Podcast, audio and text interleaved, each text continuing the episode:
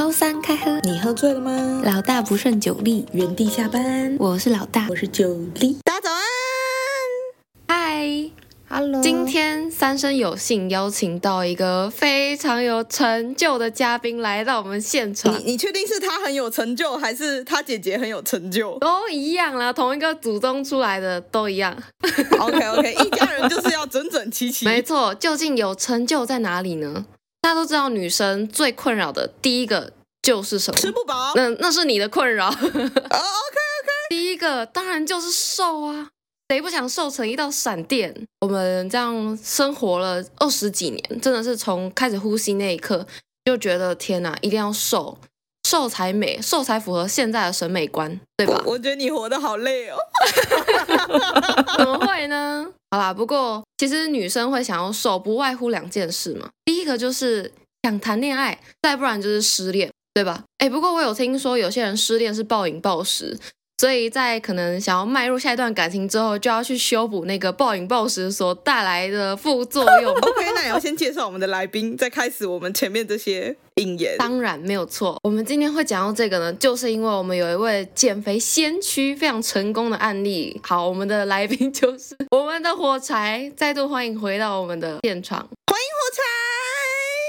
火柴上次来我们节目那一集的收听很高诶，讲交友软体那集，那集实在是太有料了，含金量很高，含金量很高。可是我到现在都还没有脱单哦。对，上一次是讲交友软体，我们火柴真的是生活有非常多的真仙士卒。啊、oh,，OK，纸上谈兵很厉害，实战不怎么样。对对对对对，没错。不过你会想开始减肥，跟有要使用交友软体是有关的吗？我觉得多少有关系耶，因为会想说，我觉得自己，因为你知道，就是当你在一个稳定的关系当中，然后当你的另外一半其实也没有那么在意你的身材，然后你的另外一半的身材也没有那么好的时候呢，有的时候就会讲我吗？像温水煮青蛙一样，这是所谓的幸福肥吗？还是一个进入自己的舒适圈就不想减肥了？我觉得都有，而且又加上我前年的时候有上，就是我在健身的时候有伤到腰，所以就更更偷懒了一点这样子。那你要先跟大家说明一下，你减肥的成效有多么多么响亮？说多响亮也还好，因为我自己觉得说，呃，一下子瘦太快也不好，所以我有在控制。哦，真的。那我从二月。多的时候开始减，减到减到好像几月啊？六月的时候是大概八公斤左右哦，很猛哎、欸！对啊，其实很多哎、欸，到现在为止就是。就是差不多十公斤吧，哎、欸，很强哎、欸，只是那个还是会有一点反复反复啦。我严重怀疑火柴使用了黑魔法肉肉转移之术，转移到了我身上。我有氧越跳越胖。很好奇，因为大家都说减肥的关键的因素是运动加饮食嘛，饮食七成，运动三成，但其实饮食就是占更重要嘛。那嗯，可是大家都知道说，就是你可能设定一个目标，但是你就会一直觉得说啊，好烦哦，明天再减肥好了，就会有人这样子有气无力的。然后就有一个理论，它其实是它其实是真的有一个依据的，就是我们人类的基因里面其实有一个很可怕的心理暗示，叫做 What the hell effect。然后这个 What the hell effect，它是在说你努力制定一个计划或是一个目标好了。但是有可能因为一件小事情，你就打破了这个计划，然后你就开始纵容你自己。这个人怎么这么没有毅力？对，没错，你就感到内疚。然后这时候你觉得说啊，不行，我要止损，所以我加倍努力。但是这个时候换来的是你的不快乐，跟你越来越胖。你觉得你在减肥的过程中有这样的经历经历吗？重点是不是你只要不要感到内疚，你就不会不快乐？就是你吗？没错。酒力又更不一样，酒力是根本连制定计划都没有，他只是喊口号而已。他只是说我要减肥，我要吃原型食物，然后再来，从没有落实过。我就是政客 啊！不行不行，这样会被挤。你不要这样哦，现在时间很敏感哦，很敏感敏感。明年大选，大家要投投出自己宝贵的一票。所以我们的火柴有经历过这样子，就是制定一个计划，然后打破它吗？我觉得。就是像像二月开始会主要会开始想要减肥，当然就是因为结束了上一段感情，准备要开启下一段嘛。嗯，让我制定这个就是下定决心要减肥的计划，其实基本上就是。我不会，我不想要，就是我上面交友软体的照片跟我本人差太多哦。我帮你修啊，不是啊，就是因为你看你你修、啊，他不想要跟本人有落差啊。对啊，哦、你修的再好看，然后出来就马上见光死，这样子。不是很多很多人都在分享这种吗？但先不要出来啊！你就是谈到了一个真的觉得 OK，这个可以了，再为了他下定决心减肥。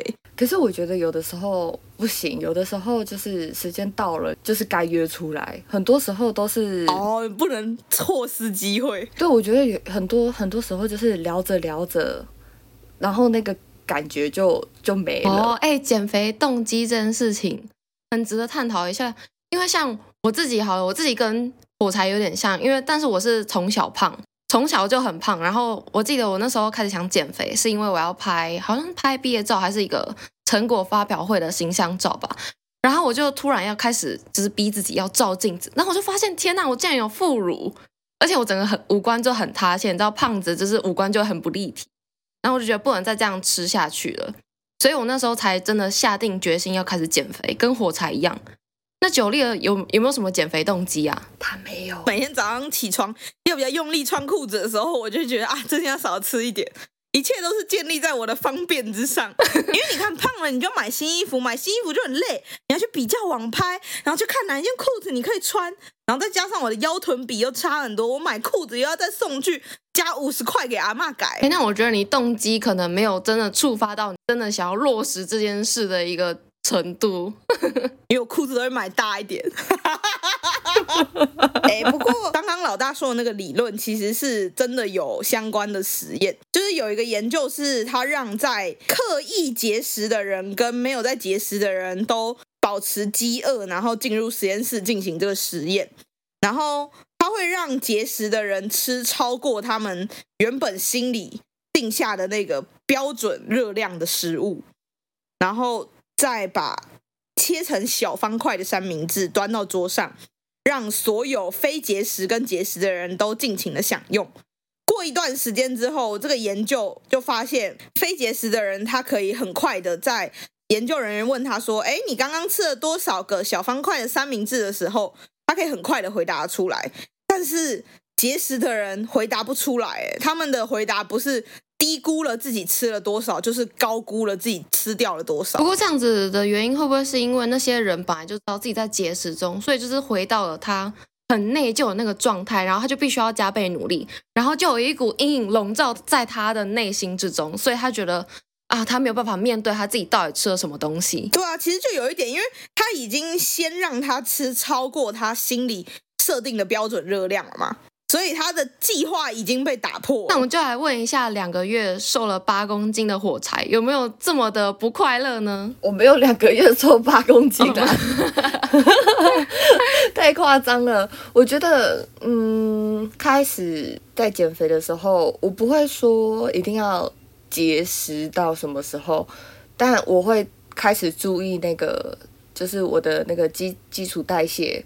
我不会吃超过我的基础代谢，但是我也不会刻意说我只能吃原型食物，因为你一下子就要你逼着自己吃什么水煮水煮的东西呀、啊，然后什么地瓜啊这些的，我觉得 爱吃白饭，对，我觉得太太严格了，所以你开始在那个实习。实行减肥计划的时候，可以先从控制你一天能够摄取的总热量来开始计算。那我觉得那一个那个实验，节食的人会回不出回回答不出来到底吃了多少。有部分原因有可能是因为他可能就把那一天当做他们的那个 cheating day 哦，所以。根本就不管自己吃多少，就自己吃的开心最重要哦，就可以设定一个快乐日嘛。对对对。哎，我很好奇耶，那这样不是都说规律饮食才是最好的吗？设定这个快乐日，纯粹是为了让就是自己有一个下一个休息站的目标的感觉吗？我觉得多少有一点，而且呃，主要是你不可能一呃，你不可能都不跟你朋友聚餐啊，或干嘛。然后，如果你聚餐的时候，你又你又在那边说啊，这个可以吃，这个不能吃的话，多少有点扫兴啊。对，而且重点是要有 cheat meal 的这一个最大的主因，除了除了是因为就是要让你的身体适时的去接受一些快乐的元素之外，还有一个很重大的是因为，就是你可能前面六天你都吃，就是照着你的基带吃，就是你每天蛋白质要吃多少，然后碳水只能吃多少，然后到最后一天那个 cheat meal 的时候。然后它这时候对你的身体就有产到一种欺骗的作用，它就是告诉你说，现在吃的东西就是你照着我前面那几天消化就好，所以它多余的东西它就不会去吸收。真的假的？这么智慧哦？就你的脑袋会欺骗你的身体啊？我第一次听到哎，我也是听我教练说的。像我们的火柴，你除了就是控制饮食的部分，你有没有透过一些？因为像其实网络上很多完美想瘦的话，最快的方式就是什么？吃减肥药。那你有走过这一条路吗？我没有吃减肥药，但是我我有去找中医看他的那个减肥门诊，因为最近我家楼下就是来了一个新的那个中医诊所，所以我就去试看看。因为之前就有听说过，因为我在那个做指甲的时候有听我的美甲师说过，他有客人去好像是哪里啊，古亭还是哪里，有一家很有名的诊所，然后我去查了一下，我发现那个诊所就是。正负评各半的那种感觉，因为他他虽然说是减肥门诊，但是好像有一点用力过猛的那一种，就是可能一个礼拜药效太强吗？对，可能一个礼拜就让你瘦五公斤还多少，反正就是一个是脱水吧，吃泻药吗？很很夸张的那种，就是而且他吃他吃的东西也很怪，就是除了吃药，好像。一天就要吃十五颗药，就是照三餐。哇塞！Oh my god！照三餐各餐五颗，然后晚餐还是吃那个他们自己的那个什么代餐。Oh my god！对，我那时候其实对减肥门诊有点害怕。那个是吃到后面会营养不良吧？就是可能心悸、手抖那些的啊。我觉得那个太夸张了，跟我不吃肉一样会手抖。所以后来我去了解了一下我们家楼下那一家的话，我就觉得说。哦，其实跟我想象的不太一样，就是他的那个，呃，他开的药没有那么夸张，然后他也不会要我吃代餐，他只是，呃，他会开抑制食欲的药，然后也会开茶包，就是如果你讨厌喝水的话，他那个茶包就是让你，呃，让你的水有点味道，是不是那个让你落晒的茶？我妈之前。对，买了很多那个什么酵素还是什么茶哦，超难喝的。有一种瘦是妈妈希望你瘦，我妈只是希望我正常排便。啊，那个我觉得呃，它有排便的效果，但是我觉得还好。它最主要是呃，让你提醒你要喝水，因为它可能就一个茶包泡一千 CC，然后他就叫你说你一天要喝三千 CC，所以你就是你会。你会克制自己说：“哦，我现在要赶快喝水，不然我的三杯会达不到。”然后又加上它其实喝起来没有那么没有像酒力的那个那么难喝。我给别人喝过，他就说比较像麦茶的那种感觉哦，所以还可以。好吧，至少不是玉米须茶的味道，还好。哦、对对，我妈也有买过。哎，玉米须茶很好喝啊！再见。Oh my god，你可以当倪妮乳的好朋友，他玉米须茶当水喝。哎，那所以你觉得看这个减肥门诊有效吗？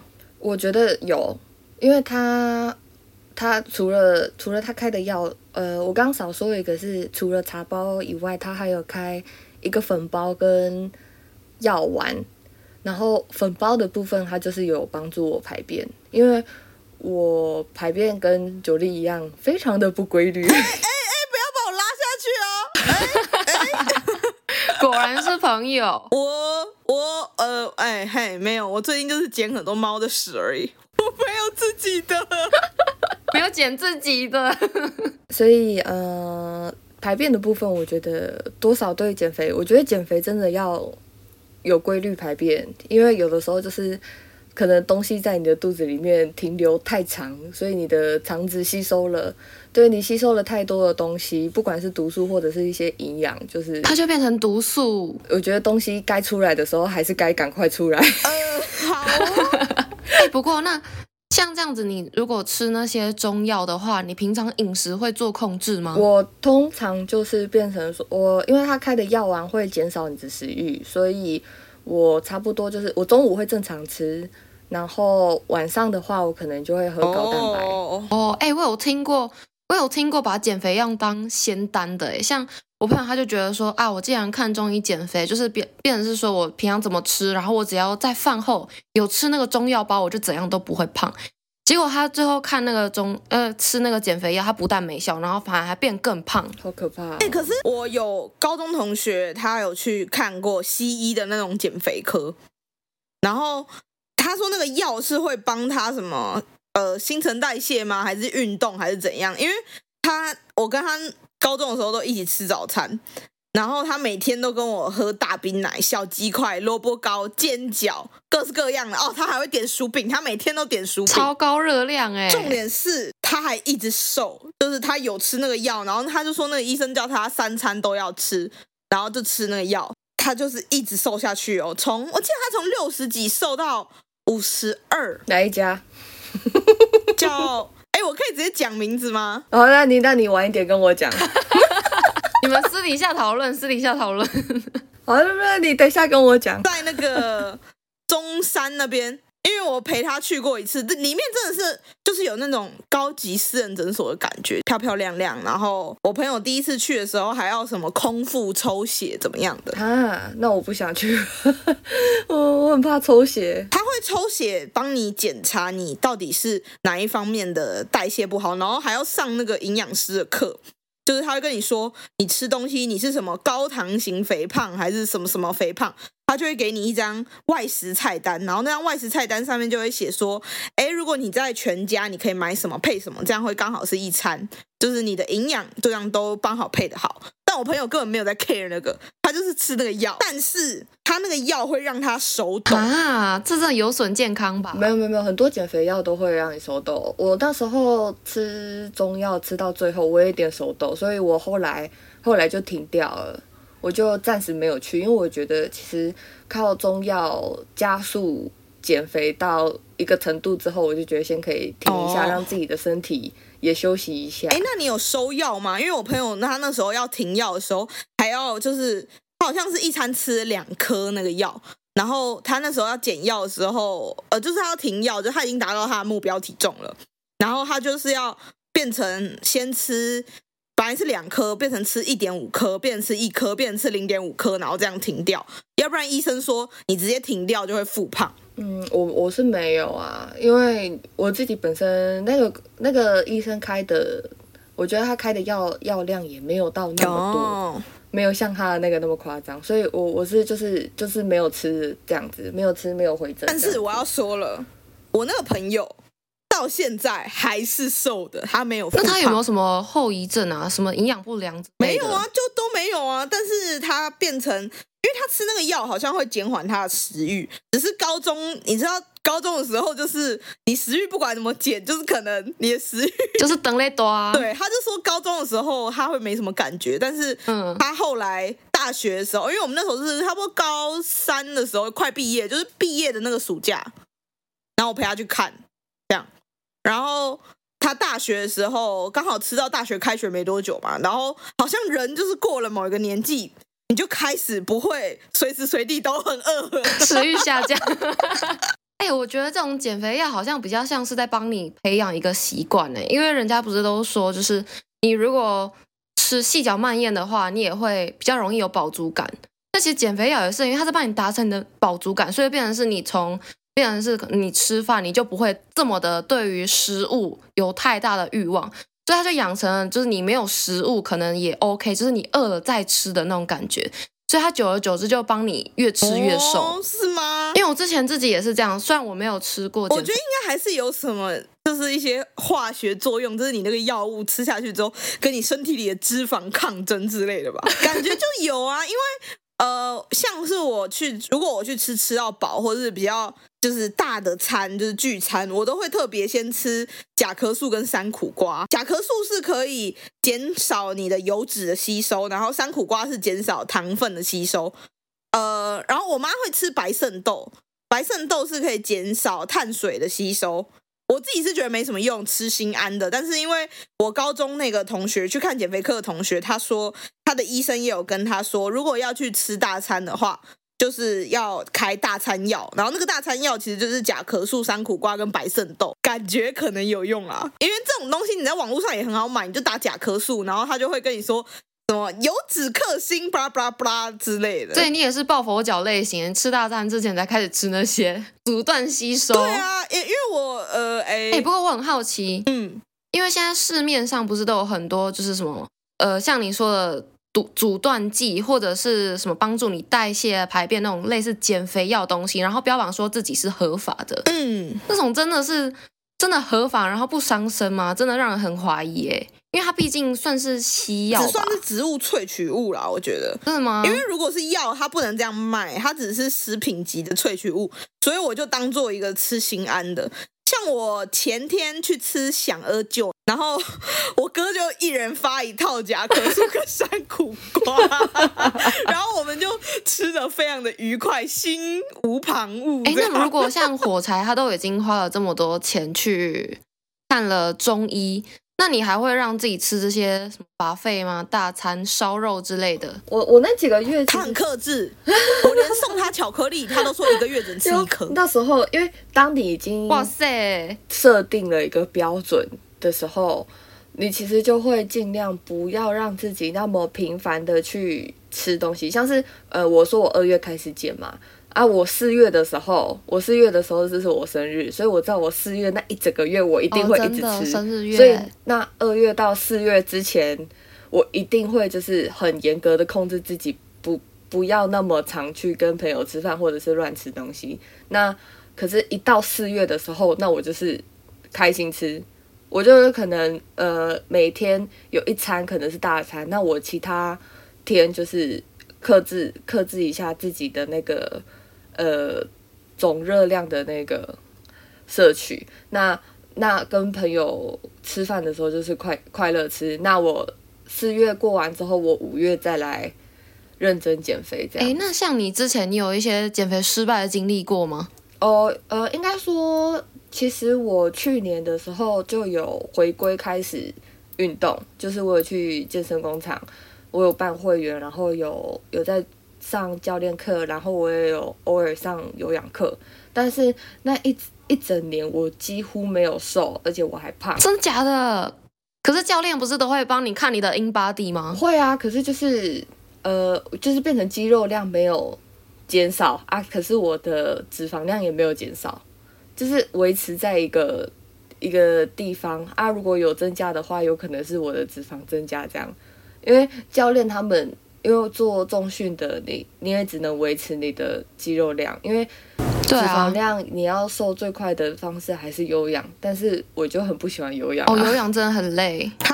真的吗？重训不会长肌肉，只是维持肌肉量。哦、没有没有没有，就是不是人家都会说什么要吃到一定蛋白质啦。重训不是最后就是有几下要教练帮你推一下，你才进步吗？那个跟长肌肉可能没有太直接的相关。对，真的吗？那个那个只是。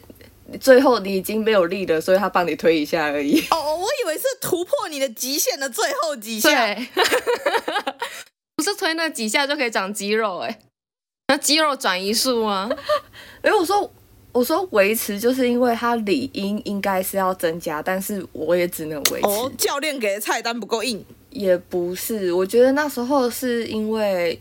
工作压力的关系，我觉得多少会影响身体哦。Oh. 因为我那时候是我，我好像去年的下半年，我的月经就开始没有来，直到直到那个荷尔蒙真的会影响很大。十一月、十二月的时候，我去看妇产科，开始调经才才正常。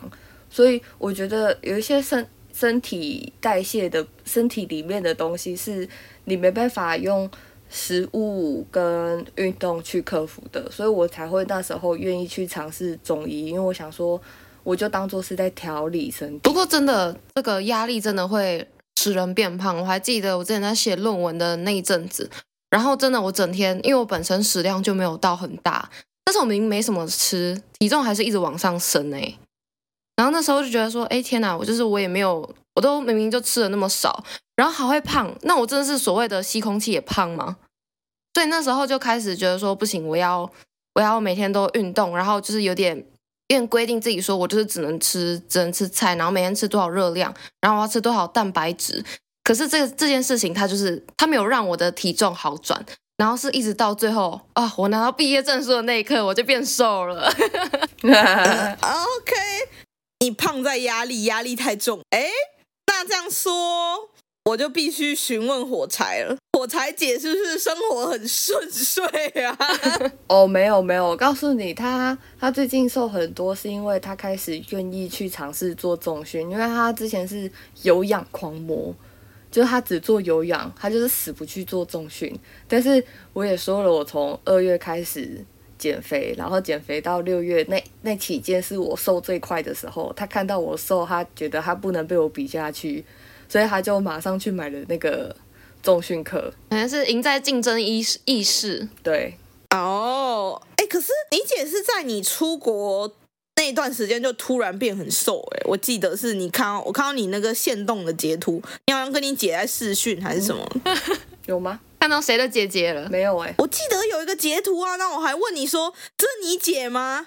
然后你就说哦，对啊，她瘦超多这样，因为我没有跟她私讯啊，还是什么毕业典礼吗？还是什么东西？没有，我觉得你记错了，因为她是最近才开始瘦比较多的哦。如果是，所以姐姐本来很胖吗？她她其实本来就还好，只是因为她她的体脂嗯、呃、好像二十八还二十九吧，就是、哦、偏高，对，偏高偏高，就是不低，但是他。就是下不来，可是他平常就是他也自己煮饭呐、啊，然后有氧也做的跟笑一样啊，就是他该做的都做了，就只是他的肌肉量不多，所以他才就是看起来没有他，呃，他努力的方向这么瘦这样子，所以他开始做重训之后，对，他花了多久瘦下来？他最近哦，他可能从五月开始吧，五月左右开始。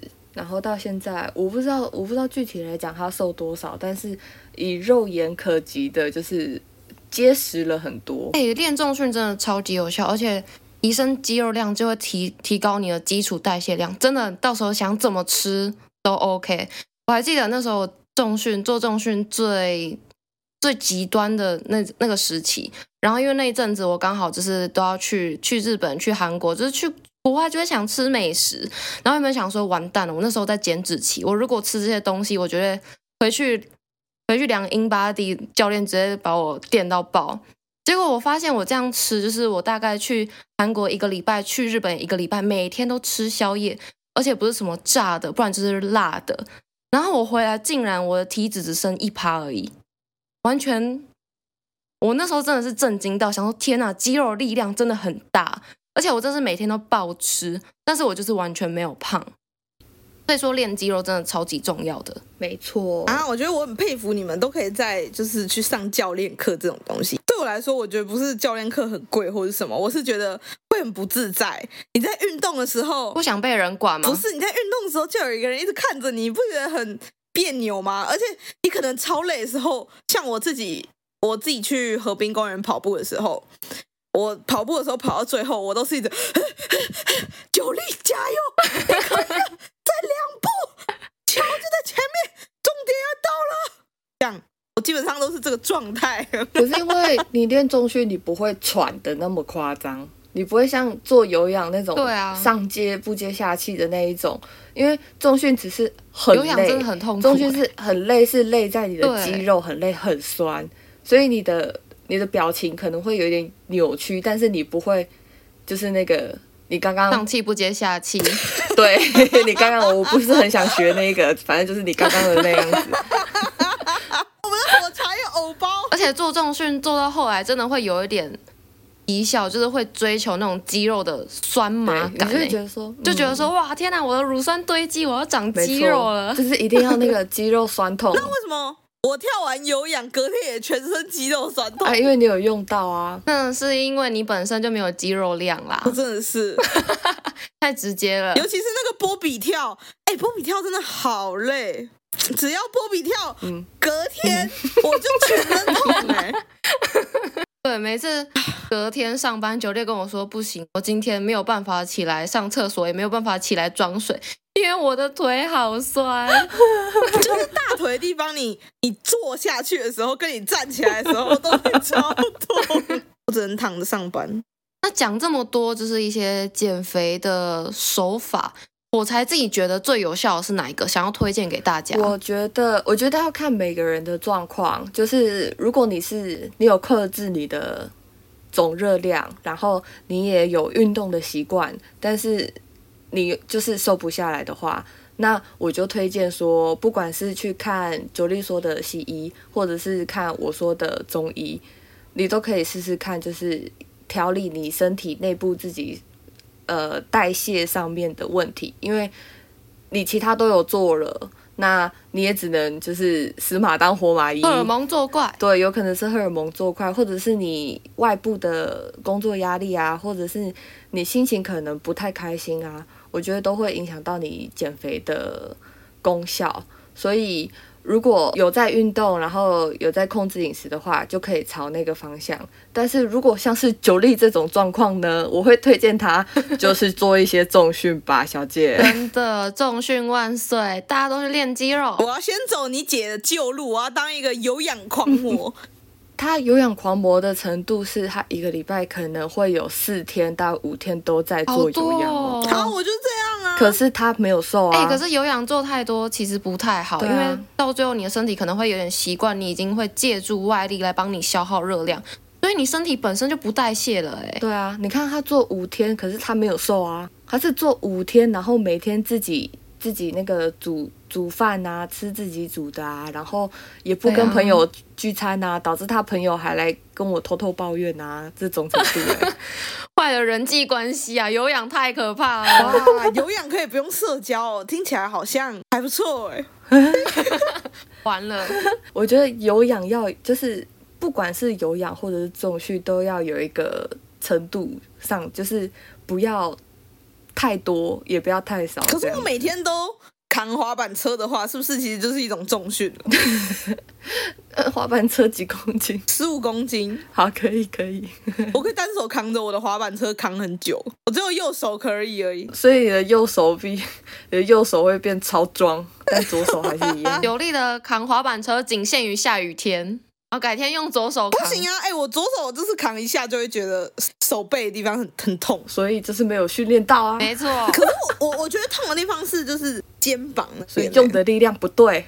啊，还有用的力量不对，所以你需要教练，请去上教练课。对啊，所以就是教练课，教练课的我觉得功效功效就是因为我之前伤过我的腰，所以我会更希望就是呃跟。有教练来辅助，因为有的时候我做动作或者是搬杠片这种东西，我不知道我的极限在哪里。什么？但是教练知道。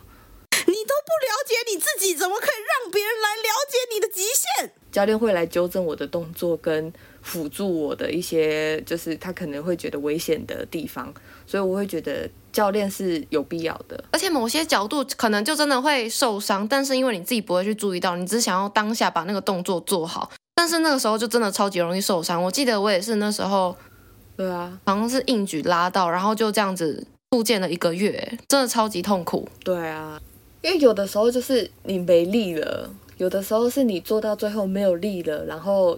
这时候就有可能会伤到你自己，角度歪掉。对，然后如果有一个人在旁边督促你的话，你也会更就是你的心态会绷着，不然就是像你一样，就是嘴巴说说而已。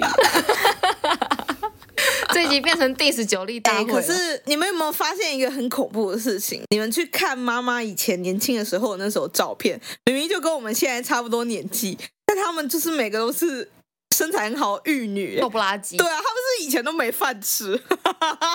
哦，我妈是以前真的过得蛮苦，所以她很瘦。这点我我我还蛮那个的，就是她可能要农要帮忙家里做事啊，要农务啊，干嘛？那像我们现在都要软烂在家。对啊，下课之后还要去帮忙打工之类的。是因为我们现在太废了，所以才每个都要汲汲营营，因为自己的废而减肥吗？对啊，没错。现实就是这么残酷。好了，那如果喜欢这集的话，记得按赞、订阅、分享我们的 Podcast 和 IG，然后给我们五星好评哦。或是你有什么酷酷的研究问题，欢迎在 Apple Podcast 或是 IG 留言给我们，都会回复哦。如果有特别的研究问题，也会拿来知识考古一下。